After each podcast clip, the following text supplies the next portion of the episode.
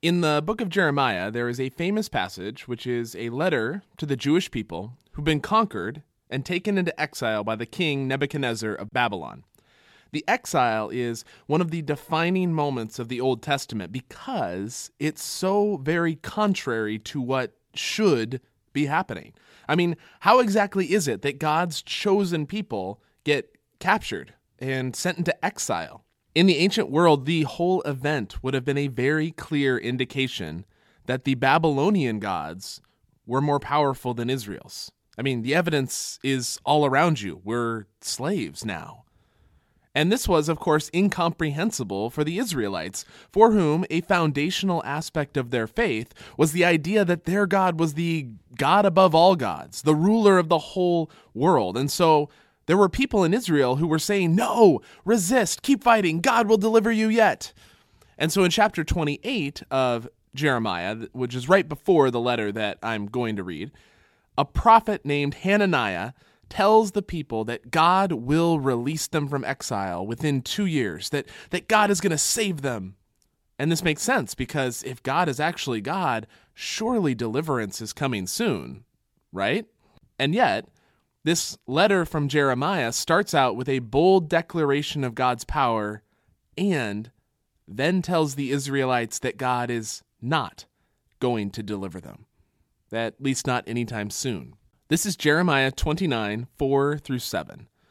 Thus says the Lord of hosts, in other words, the commander of legions of angels, the God of Israel, to all the exiles whom I have sent into exile from Jerusalem to Babylon. Build houses and live in them and plant gardens and eat their produce. Take wives and become fathers of sons and daughters, and take wives for your sons, and give your daughters to husbands, that they may bear sons and daughters, and multiply there, and do not decrease.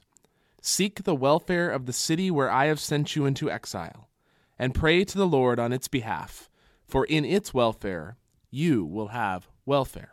It's not going to be two years, or ten, or twenty You've got plenty of time. Enough that you can plant trees and vineyards and not worry that you won't see their produce. Not only should you have kids, you should marry them off and enjoy the grandkids. In other words, settle in, it's going to be a while. I was looking up this passage in preparation for this sermon, and I noticed something interesting in a different book, a different prophet of the Old Testament, in the book of Isaiah. And this is Isaiah 65. And this is a passage written somewhere around the same time as the one from Jeremiah. But instead of looking at the present or at the near future, it's talking about the distant future, the day when God is going to create a new heavens and a new earth, and when all crying and mourning will cease. And it says that in that day, they, the people of that time, will build houses and inhabit them. They shall also plant vineyards and eat their fruit. That's the dream. That when God makes everything right, we'll be able to settle down and enjoy our gardens and our orchards safely. So, just to recap, Isaiah's vision of the new heaven and new earth at the end of time is they will build houses and inhabit them. They shall also plant vineyards and eat their fruit. Jeremiah's vision of how Israel ought to be while in exile in Babylon, maybe as far the opposite direction from paradise as you can imagine, build houses and live in them, and plant gardens and eat their produce. In effect, live in exile exactly as you would in paradise. Isn't that interesting? There's always been groups, both in the Christian church and amongst the Jewish people, who see the world around them, the ways that it contrasts with the life that we are to live as followers of God, and say, I can't, I can't do this. I need to separate myself. I need to live in a community of people who are, who are serious about following God. That's the only way that I can follow God myself. Monasteries are the most obvious example of this, although not all take this approach to the world, to be sure. But in Jesus' day, there was also a group called the Essenes, who were doing basically the same thing. And if you're a Bible nerd like me, you know of the Dead Sea Scrolls, which were um, saved and compiled by the Essene community that had separated itself out from the rest of the Jewish people. But these passages from Isaiah, from Jeremiah, point us to a different truth that it is possible to live as if we were in paradise, even here, even now, even in the worst disaster imaginable of being exiled to Babylon, that in the everyday of normal life, we can live the life God calls us to live. The book of Daniel is another part of the Old Testament set in roughly the same time as these words from Jeremiah and from Isaiah during the exile. And as the story goes, in Daniel, Nebuchadnezzar invites some of Jerusalem's best and brightest to be interns in his state department, if you will. And one of them, Daniel, made up his mind not to defile himself with the king's choice food or with the wine which he drank. Because these things were most definitely not kosher. They did not follow the food laws that were one of the kind of bedrock aspects of Israelite identity. And so, Daniel tells us, he sought permission from the commander of the officials that he might not defile himself. Now God granted Daniel favor and compassion in the sight of the commander. And the book of Daniel continues to tell the story of Daniel and some of his friends who rise through the ranks of the Babylonian State Department. And I have to imagine, given their rise through the ranks, that they must have been pretty good at their jobs, that they were fully engaged in the jobs that they have been given, serving an enemy nation. And yet, they remain followers of God.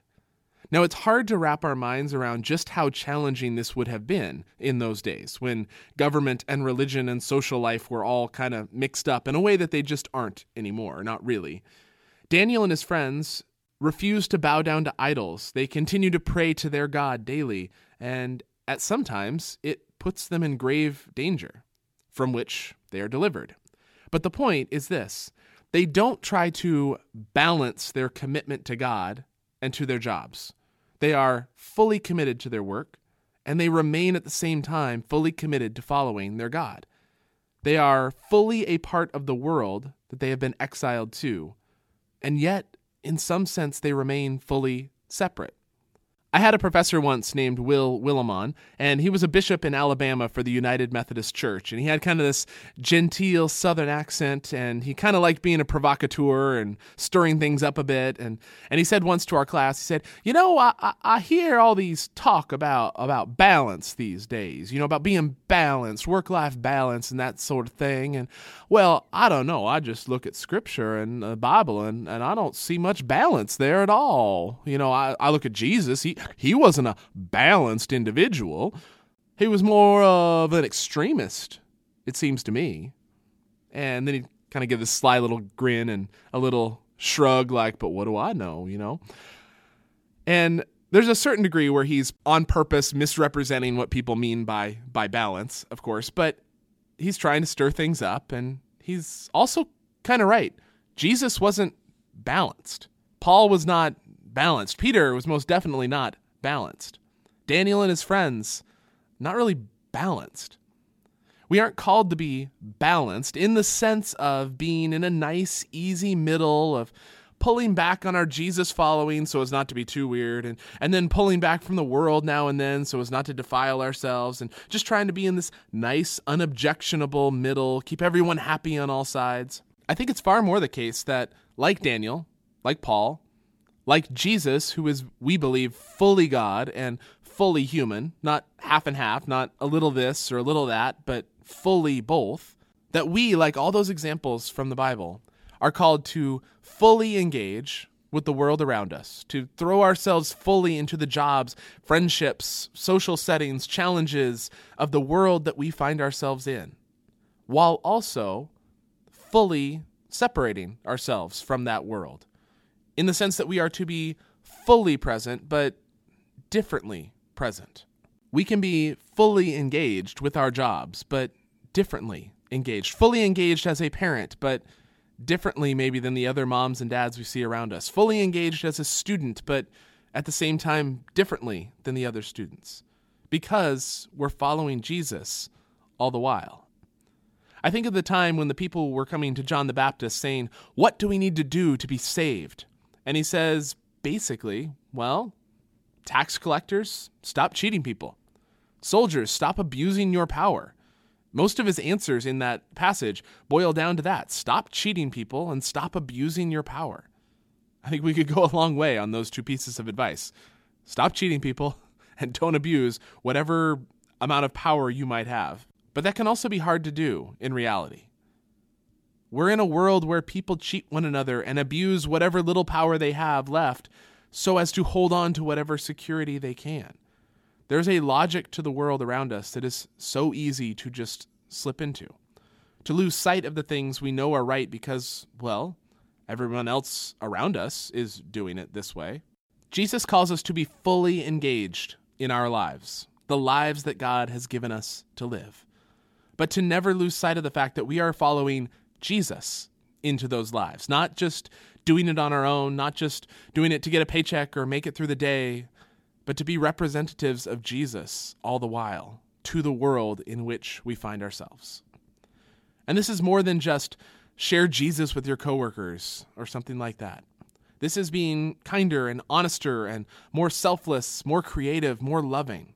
I think of a time at Willow Creek, they have every year a large business and leadership conference called the Leadership Summit, or it was called the Leadership Summit at least. And there was one time a few years ago when the uh, speaker made a joke, an offhanded joke about how poorly run the Cleveland Browns football team were. And if you know anything about football, you know that that joke was 100% accurate, that the Cleveland Browns are horribly run.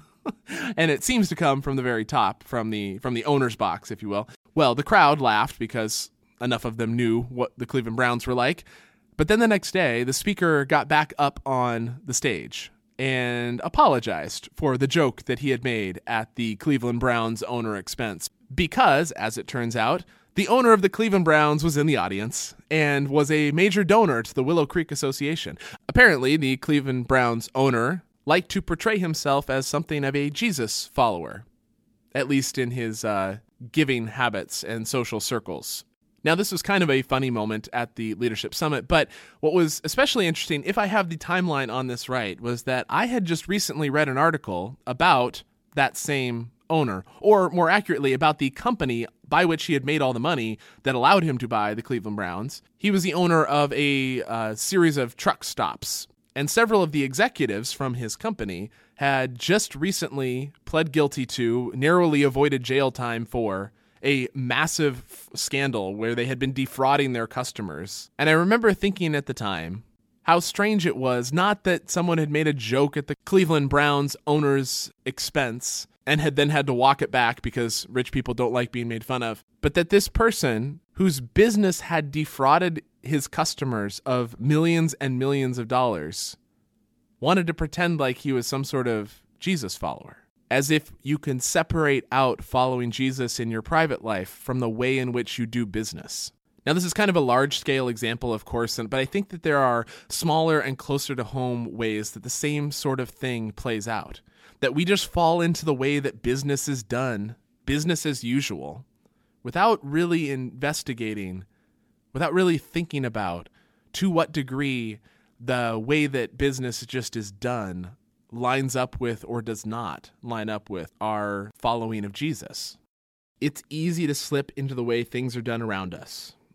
Or, on the other hand, to give in to the temptation to pull away from the world in order to make our following of Jesus easier. I think the one way that we can thread that needle, not to be balanced, but to fully engage with the world while also fully engaging with following Jesus. I think the one way we can do that consistently and sustainably is by being continually connected with Jesus. We need practices and habits that remind us of God's presence, that empower us to follow Jesus day by day, minute by minute, in whatever situation we find ourselves in our normal everyday lives. We at Pomona Valley Church have called those practices and habits a rhythm of life.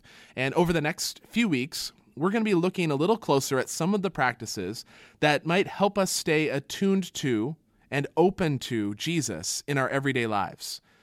Tonight, to get things started, Meredith is going to lead us in a practice of experiencing and noticing the presence of God around us. Because by doing so, by getting in that habit and by, by engaging in that practice, it can make it so that we can fully engage in the world while still staying fully connected to God and to who God has called us to be. So, Meredith is going to lead us in a practice right now.